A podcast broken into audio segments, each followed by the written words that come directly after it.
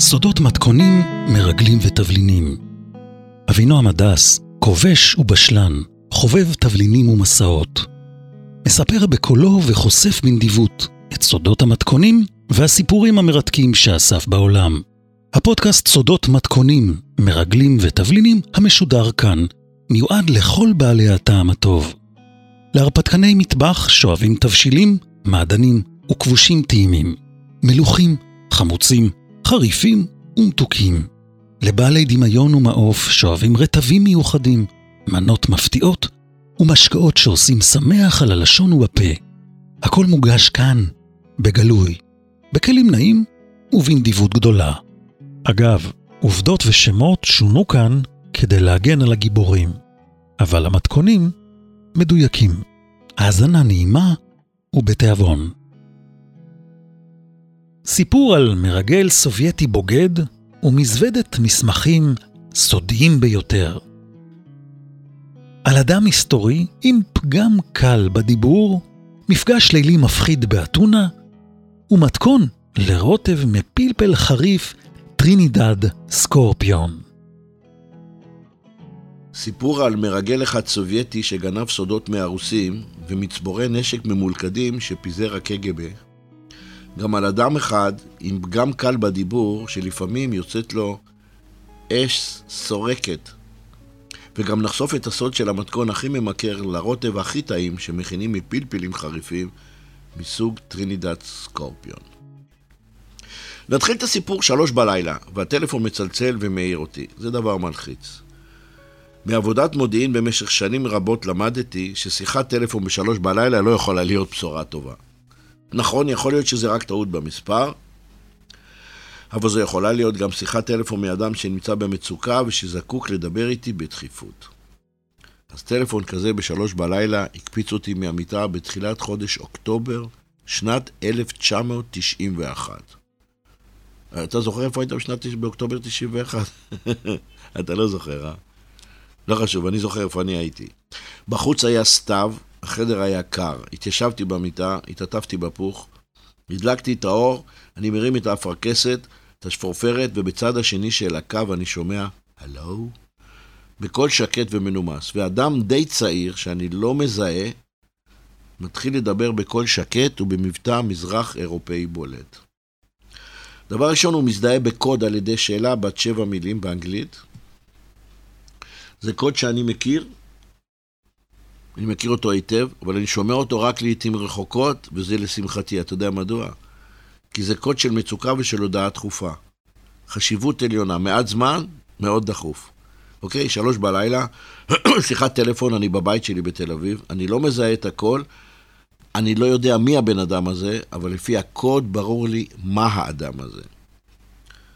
ברור לי שהאדם הזה הוא נכס. נכס, בשפת המודיעין, מקור מידע בעל דירוג עליון. הכל מסתדר לי במוח בתוך שלוש שניות, ואני עונה לו אה, לפי הפרוטוקול.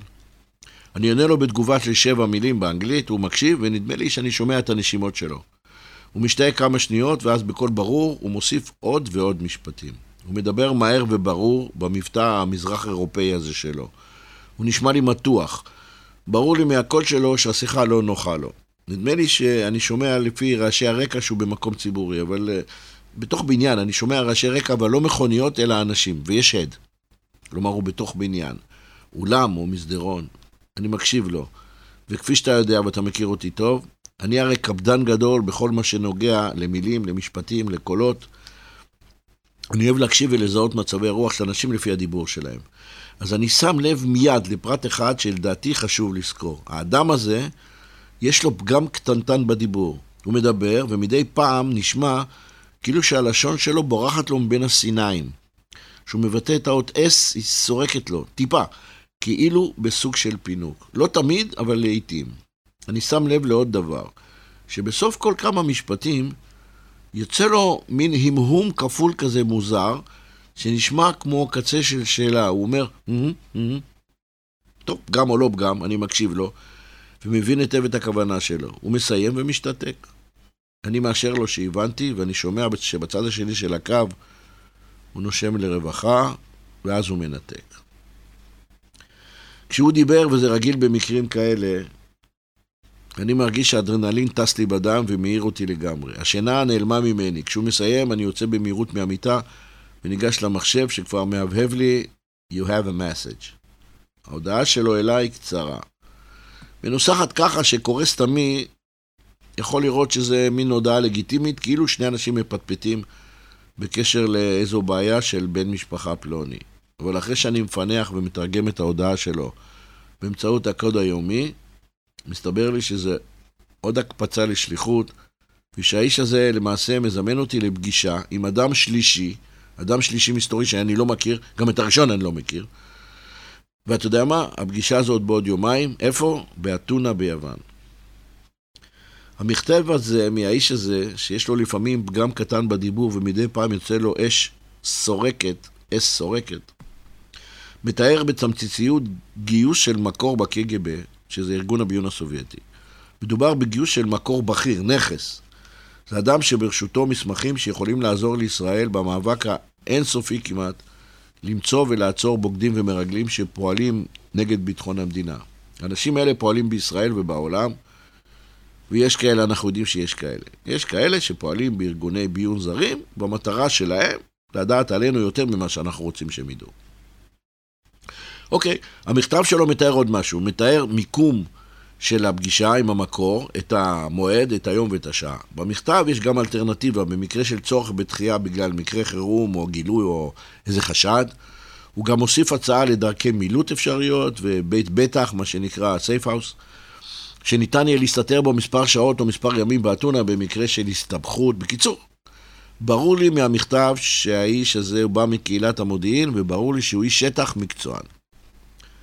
אתה יודע מה? מה שלא ברור לי, וגם לא מופיע במכתב, זה מדוע הוא פנה דווקא אליי. איך הוא בכלל יודע מי אני ומה אני? איך הוא יודע במה אני עוסק? רוב האנשים לא יודעים. ובוודאי שלא אנשים שאני לא מכיר. הבטן שלי מתחילה קצת להתהפך לי מרוב דאגה. האמת, אפילו הרבה מתהפכת לי. ברגעים כאלה אתה לא מרגיש בטוח אפילו במיטה שלך, בבית שלך בתל אביב. אוקיי, אה, אבל עכשיו כבר ארבע לפנות בוקר, והבטן שלי הפוכה, אני עושה לי קפה קצר, מרים טלפון, מצלצל לתורן במשרד. הוא עונה לי בקול מנומנם, ארבע בבוקר, אני מדווח לו על השיחה ועל ההתכתבות, אני שומע איך הנשימות שלו, שהיו רגועות, הופכות להתנשפות. אוקיי? הוא קלט את חשיבות העניין. אני מחכה כמה דקות ליד הטלפון, אחרי שסיפרתי לו, התורן חוזר אליי עם תשובה חיובית, אבל בלי הוראות כיצד להגיב. הוא מבקש אותי להמתין. עוברות עוד כמה דקות, ואז אני מקבל אישור. אחד, שהפנייה של האדם הזה אליי הייתה בהכוונה של אחד הבוסים שלי, אז זה קצת מוריד אותי מהלחץ. ואז אני מקבל הנחיות איזה זהות לבחור, כלומר איזה פספורט, עם איזה פספורט לנסוע. מבחינת לאום, אה, מה להגדיר את מטרת הנסיעה, מקבל הנחיות לגבי הפספורט, לגבי כרטיס הטיסה, ובגדול אישור לצאת ליוון. וכמובן, כמו תמיד, הם אומרים לי, תעשה את הכי טוב שאתה יכול. אוקיי, ארבע וחצי, כבר רבע לחמש, אני חוזר למיטה, עושה קצת נשימות מוכוונות, כדי להנמיך את הדופק, שאני אצליח להירדם, ואתה יודע מה? נרדמתי. בבוקר, אני אורז למזוודה קטנה, לנסיעה של כמה ימים. קצת בגדים בינלאומיים, שזה חליפה כהה וכמה חולצות בהירות, בלי תווית של יצרן ובלי לוגו. אני גם אורז לי לתוך המזוודה הזאת, במרכאות, קצת תושייה, קצת יכולת אלתור, ובעיקר מה? מחשבה מחוץ לקופסה. וכן, גם קצת אומץ. עד כמה שיש לי אומץ, אנחנו מכירים, אני לא אמיץ גדול. אבל צריך לנסוע, אז אני נוסע. 15 שעות מאוחר יותר, איפה אני? נכון, בבן גוריון, באווירון, אל על, מחלקת עסקים, לאתונה יוון. אוקיי, עכשיו ברשותך אני אעשה פאוזה קטנה בכרונולוגיה ואני אקפוץ קדימה 23 שנים. אוקיי? תשכח מ-1991, 23 שנים קדימה, מאוחר יותר. או ליתר דיוק, חודש יולי 2014. מה מתפרסם? מתפרסם בעולם סיפור מדהים. מתפרסם שאחד בשם וסילי מטרוכין, שהיה איש מודיעין, איש המודיעין הסובייטי, איש ה-KGB, קג"ב, אז, גנב והבריח בתחילת שנות ה-90 מצבור אדיר של מסמכים סודיים מאוד, מברית המועצות לבריטניה. אתה קולט את הסיבוב. בהתחלה שנות ה-90, השיחה שקיבלתי בלילה, 1991 אוקטובר. ברור שאתה קולט. ואז מה מתפרסם? ב-2014, כן? שהמסמכים כוללים גם רשימות שמשתרעות על פני 40 עמודים, שמודפסים בצפיפות, שהן מודפסות ברשימות בצפיפות, ובהם רשימה מפורטת של מאות מרגלים סובייטים וגם בוגדים מערביים, ששיתפו פעולה ושריגלו במערב למען ברית המועצות. יותר מדהים מזה, שים לב, מה שהתפרסם גם זה שהמסמכים חשפו מפות ונקודות ציון נ"צ בכל רחבי אירופה, מקומות, מח... מקומות מחבוא, משלשים, סליקים, שבהם הטמינו סוכנים של ה-KGB, של ה-KGB, הוראות הפעלה, צפנים, ושים לב גם נשק. עכשיו, מה עוד יותר גרוע? מתברר שכל הסליקים האלה היו ממולכדים בחומרי נפץ. כלומר, אדם שיגלה את הסליק במקרה ויפתח אותו בלי שהוא יודע איך, עלול להתפוצץ יחד איתו. פחד? ברור שפחד. אוקיי, ברור לך שזאת הייתה לכל הדעות הדלפת המודיעין הכי גדולה שהייתה בהיסטוריה. ברור שבהיסטוריה של המודיעין הסובייטי. היא חשפה את תוככי מערך הריגול והמודיעין הסובייטיים של שנות שנות ה-80 ותחילת שנות ה-90. לסובייטים ול-KGB זאת הייתה קטסטרופה מודיעינית. לאחרים, כמו לנו, זאת הייתה הזדמנות פז. אוקיי, בואו נעזוב את ה-2014 ונחזור אחורה שוב. אתונה 1991. אני נוחת בשדה של אתונה, השדה הומה אה, נוסעים, אוקטובר, לקראת אה, סוף השנה. אני לוקח מונית, אה, נותן לנהג חמש, תשע כתובות באתונה כדי שיעשה כל מיני סיבובים, כדי שאני אוכל להיות בטוח שאף אחד לא עוקב אחריי. אוקיי, הוא נוסע מכתובת לכתובת, אני אומר לו, תמשיך לכתובת הבאה. בינתיים אני מסתכל בחלון האחורי ובחלון הצדדי, אם מישהו יושב לי על הזנב. אחרי שעה שאני כבר נרגעתי, הבנתי שאני נוסע לבד, אני מבקש ממנו להגיע לרחוב מרתונו דרומו, מספר 1. רחוב מרתונו דרומו, מספר 1, אתה בטח זוכר, בניין שגרירות ישראל ביוון. בכניסה אני מציג דרכון, אני עובר את השומרים החמושים, עולה לקומה השנייה, יש עוד שומר במסדרון עם נשק. אני מזדהה ומראה לו עכשיו תעודה בצבע תכלת, אתה זוכר את התעודה?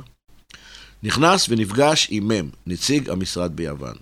אוקיי, כמה מילים על מ'. אני ומ' מכירים שנים, אנחנו מיודדים מאוד. עשינו יחד קורס ניעור עוקבים ביפו ובדרום תל אביב. זה היה לפני הרבה שנים. כשהיינו מתלמדים. אחר כך עשינו עוד קורס ועוד קורס ועוד קורס ועוד קורס ועוד קורס. אחר כך היינו ביחד בכמה שליחויות, אחר כך נפרדו דרכנו. לא ראיתי אותו. עכשיו הוא ביוון. הוא קצת השמין, טיפה מקריח, מאוד שזוף. אני יודע שהוא כמוני מאוד אוהב להשיט יאכטות. הוא ביוון ויש לו הרבה הזדמנויות לשוט, שט ומשתזף. אז אנחנו נפגשים עכשיו, אני מחבק אותו, אני מעיר לו בקינה על השיזוף שלו. הוא לא מדבר הרבה, מכוון אותי לאורך המסדרון, ואנחנו נכנסים יחד לחדר שקט. חדר שקט, בכל בניין שגרירות יש חדר כזה, זה חדר שלא ניתן להקליט בו ולא ניתן להאזין למי שמדבר בו. חדר סגור כמו שצריך. הוא, להפתעתי, כבר יודע על המשימה שלי. הוא עושה לי כמה סימנים, אני עושה כמה סימנים, הוא אומר משהו, אני אומר משהו.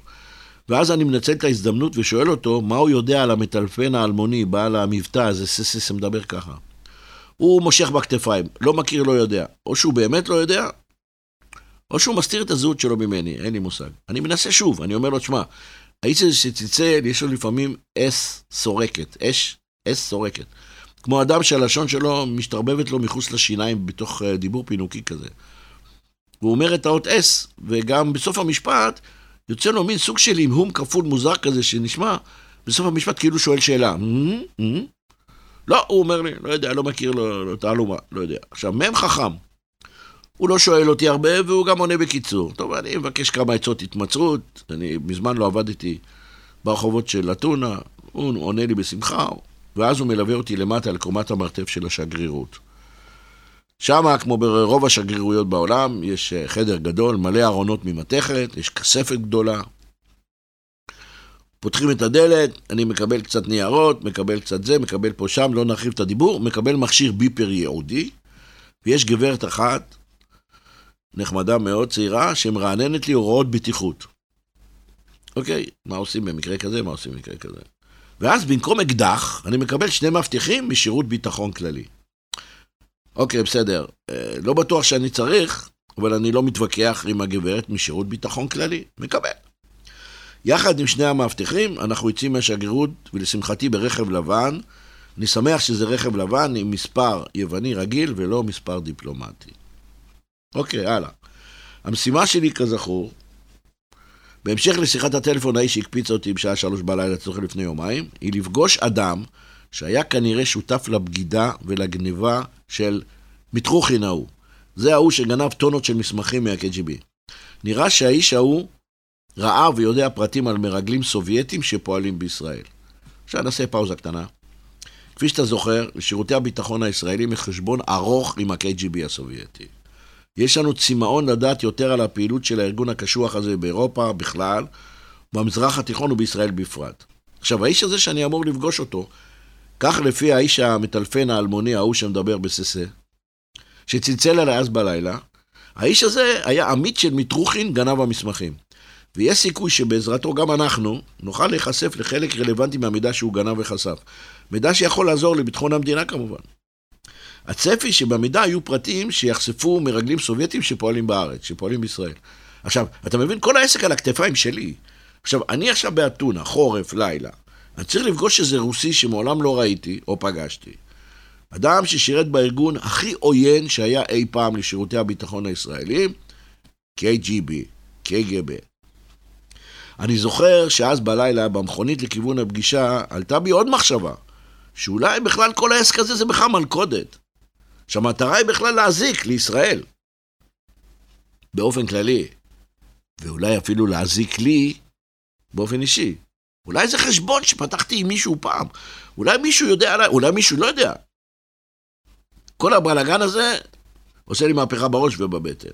בסדר? ואני במכונית עם נהג ושני הצילגר עם הבחורים הגבוהים הגדולים משירות ביטחון כללי, במעילים הכהים שלהם, נוסעים לכיוון מקום הפגישה, לילה. עכשיו, מ' בשגרירות נתן לי מעטפה חומה. הייתה סגורה בנייר דבק, אני פותח אותה, בפנים יש צילום קטן בשחור לבן. נראה כמו פוטו רצח. אתה זוכר מה זה פוטו רצח? הצילומים הקטנים האלה של הפספורט בשחור לבן. של פעם. אני, בעזרת התמונה הקטנה הזאת, אמור לזהות את האיש הזה. את האיש הזה שאני צריך לפגוש. אתה שואל אותי האם זה אמצעי יעיל? התשובה לא. אתה שואל אותי האם זה הכל מה שיש לי? התשובה כן, זה הכל מה שיש לי. אוקיי, אני גם יודע את הכתובת של הבית קפה. אז הבית קפה שתוכננה להתקיים בו הפגישה נמצא מול מלון אלקטרה מטרופוליס. זה מקום, מלון שאני מכיר היטב, באתונה. הוא ממוקם בערך 200 מטר מכיכר סינטה גמא. עבורי זה מיקום מעולה, כי א', אני מכיר את הסביבה, ב', האזור הזה תמיד מלא אנשים שם, וקל להתחמק שם ממעקב. אוקיי. אנחנו מגיעים למקום שעה לפני המועד ש, שתוכנן. זה, זה הנוהל שלי. אנחנו נכנסים ללובי של המלון, אלקטרה. המלון ממש ממול בית הקפה. עכשיו, נכנסים ללובי, קודם כל מחפשים סמ"כים, שזה כידוע סימנים מחשידים. מה מחפשים? מחפשים משהו חריג, אנשים חריגים, התנהגות חריגה, אתה יודע מה, לילה, הכל נראה רגיל. לפחות באותו רגע. אבל מניסיון של שנים, אני יודע שהלקח לפי תורת מקרים ותגובות, מקטגים, שמצב כזה יכול להשתנות בתוך שניות מרגיעה לקטסטרופה. זה יכול להשתנות מסבבה לאסון בתוך שניות. אז הלב שלי דופק, אני בלחץ. א', אני די חושש מהפגישה. ב', התנאים ממש לא לטובתי. אבל אני מפעיל תרגולת, סוקר מסביב, מסתכל, סורק, סוקר, סוגר, סורק. המבטיחים מהשגרירות, החבר'ה האלה רגילים להיות בקבוצה סביב איזו אישיות חשובה, או מאחורי איזה גדר או באיזה חומה.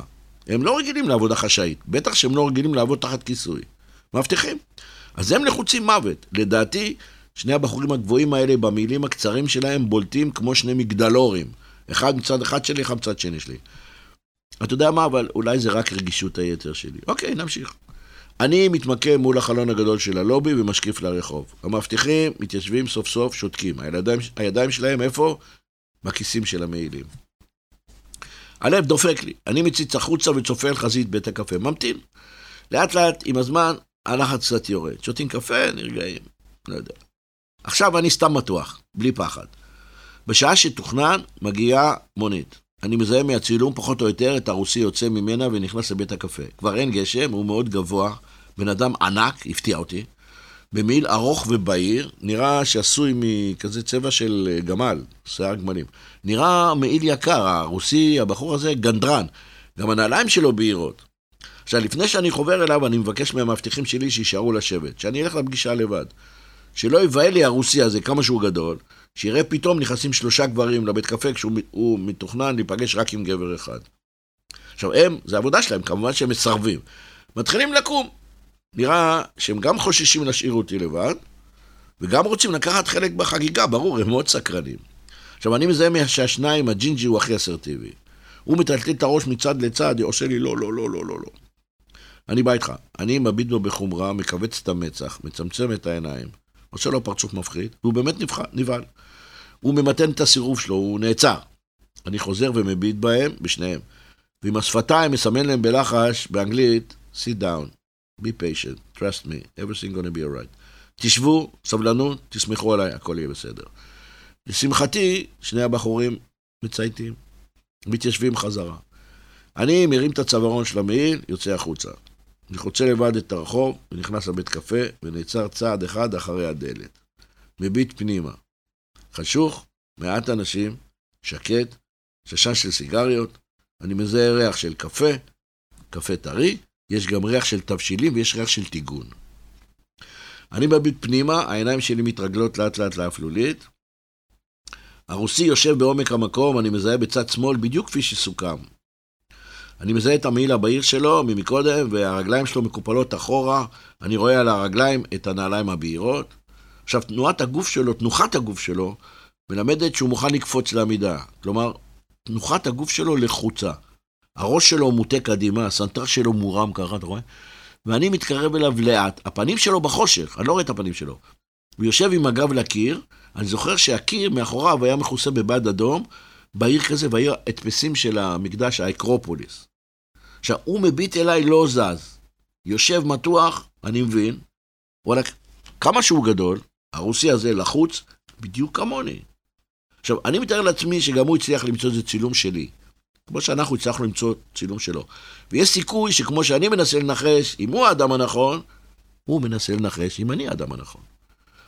אני, כשאני מתקרב, אני רואה לאט לאט שהוא בוחן אותי, לכן אני מתקרב מספיק קרוב שיזהה שאני האיש שלו, ואני הולך מספיק לאט שלא ייבהל, כאילו אני מתקיף אותו. כשאני מתקרב לשולחן שלו, אז אני רואה כמה שהוא גדול, הוא ענק, רחב כתפיים, חליפה שחורה, חולצה שחורה בלי עניבה, ומלא המעיל העבה הבהיר רכוס ככה עד למעלה. על הראש יש לו כובע שעושה לו צל על הפנים, על העיניים. אני עומד, הוא יושב. עכשיו, אני ממש קרוב אליו. אז הוא מרים את העיניים אליי בלי להרים את הראש. הוא מרים רק את העיניים, הוא מביט בדרך הגבות שלו. אלק עושה לי מבט אדיש. עכשיו, האיש מקצוע, אני שטח, הפנים שלו בחושך. אני רק רואה את הלבן של העיניים, וכשאני מתקרב, אני מסמן לו ביד, ביד ימין, מין תנועה, סימן כזה שסיכמנו מראש. שיזהה שזה אני. אני מושיט לו יד ללחיצה, איך אני מושיט יד? אתה יודע איך אני מושיט יד לחיצה? כל האצבעות מתוחות ופתוחות, כף יד פתוחה, אין לי מה להסתיר. הוא לוחץ לי את היד, הוא מסמן לי עם הראש ככה, תשב. אני מהסס לשנייה, ואז אני מחליט, ומה אני עושה? אני מזיז את הכיסא שהיה מולו לצידו, ומתיישב כמעט על ידו, כתף אל כתף. מי שמתבונן מהצד, זה נראה כמו שני חברים שיושבים, ומחכים לעוד חבר או שניים שיצטרפו אליהם מיד לשולחן. עכשיו, הוא כבר לא יכול להביט בי מקדימה, הוא צריך לסובב את הראש. אז הוא מסיים לו את הראש הגדול שלו, אני רואה, הוא לא מוריד את העיניים, ונראה שגם הוא קצת נרגע אחרי שראה אותי. האמת שעכשיו, אני יותר חושש ממנו. כי כשאני יושב, אני רואה כמה הוא ענק. הבן אדם ענק. נראה גבוה גם כשהוא יושב. כפות הידיים שלו על השולחן ענקיות. ויש לו שפם שמכסה את כל השפה העליונה שלו. עכשיו, הוא ממלמל משהו ואני בקושי שומע מה הוא אומר. ואתה יודע מה? פתאום אין לי בכלל ביטחון שהוא נמצא פה בבית קפה לבד כמו שסוכם. מה שמתרוצץ לי בראש זה שייתכן ששעה קודם, כמו שאני הבאתי שני מאבטחים, הוא הכניס למקום הזה אנשים שלו. יכול להיות שאנשים שיושבים בשולחנות מסביב זה לא סתם אה, יוונים ששותים קפה, או אוכלים אה, זזיקי, יכול להיות שזה אנשים שלו. עכשיו שים לב, אנחנו יושבים בפינה הרחוקה מהדלת, ככה שאין לי הרבה סיכוי להימלט. הלב שלי ממש התחיל לדפוק, אבל אני משחק אותה רגוע. מה אני עושה? קודם כל משפר מעט את הזווית של הגוף, לעומתו. שם את המרפק שלי על השולחן, של יד שמאל. ככה שבמקרה הצורך, אני אוכל להגן לעצמי על הפנים ועל הראש באמצעות יד שמאל, נגיד אם הוא נותן לי איזה בומבה. השרירים שלי מאוד מתוחים, כולי דרוך. אבל מה אני עושה? מחייך אליי חיוך, שיראה כמה השיניים שלי לבנות ויפות, מרים את הגבות כמו בפגישת מחזור בתיכון, מרים את הפנים שלי אל האור, סימן ברור שאין לי מה להסתיר. לי אין מה להסתיר, אבל אתה יודע מה? אין לי שום מושג על הכוונות של הרוסי הבריון הזה. לא בטוח מי הוא, מה הוא, לא יודע מה הוא מסתיר. אין לי ביטחון לגבי הכוונות שלו, של הגוליית הזה. הרוסי הזה עם השפם הענק וכפות הידיים כמו שתי מתקות ענקיות, כולו שרירי, ואז, ואז, באותו רגע, הוא פתאום עושה תנועה מהירה וקצרה עם הגוף, מרים יד אחת לכיוון שלי, ו... אוקיי, תשמע, בוא נעשה פה הפסקה בסיפור. בסדר, עברה חצי שעה, אני רוצה קצת אה, זה. אני אשתה לי קפה, נעשה הפסקה, ואת ההמשך ואת סוף הסיפור אה, אני אספר לך בשבוע הבא. אז תודה על ההקשבה עד עכשיו, ולהתראות בחלק השני של הסיפור.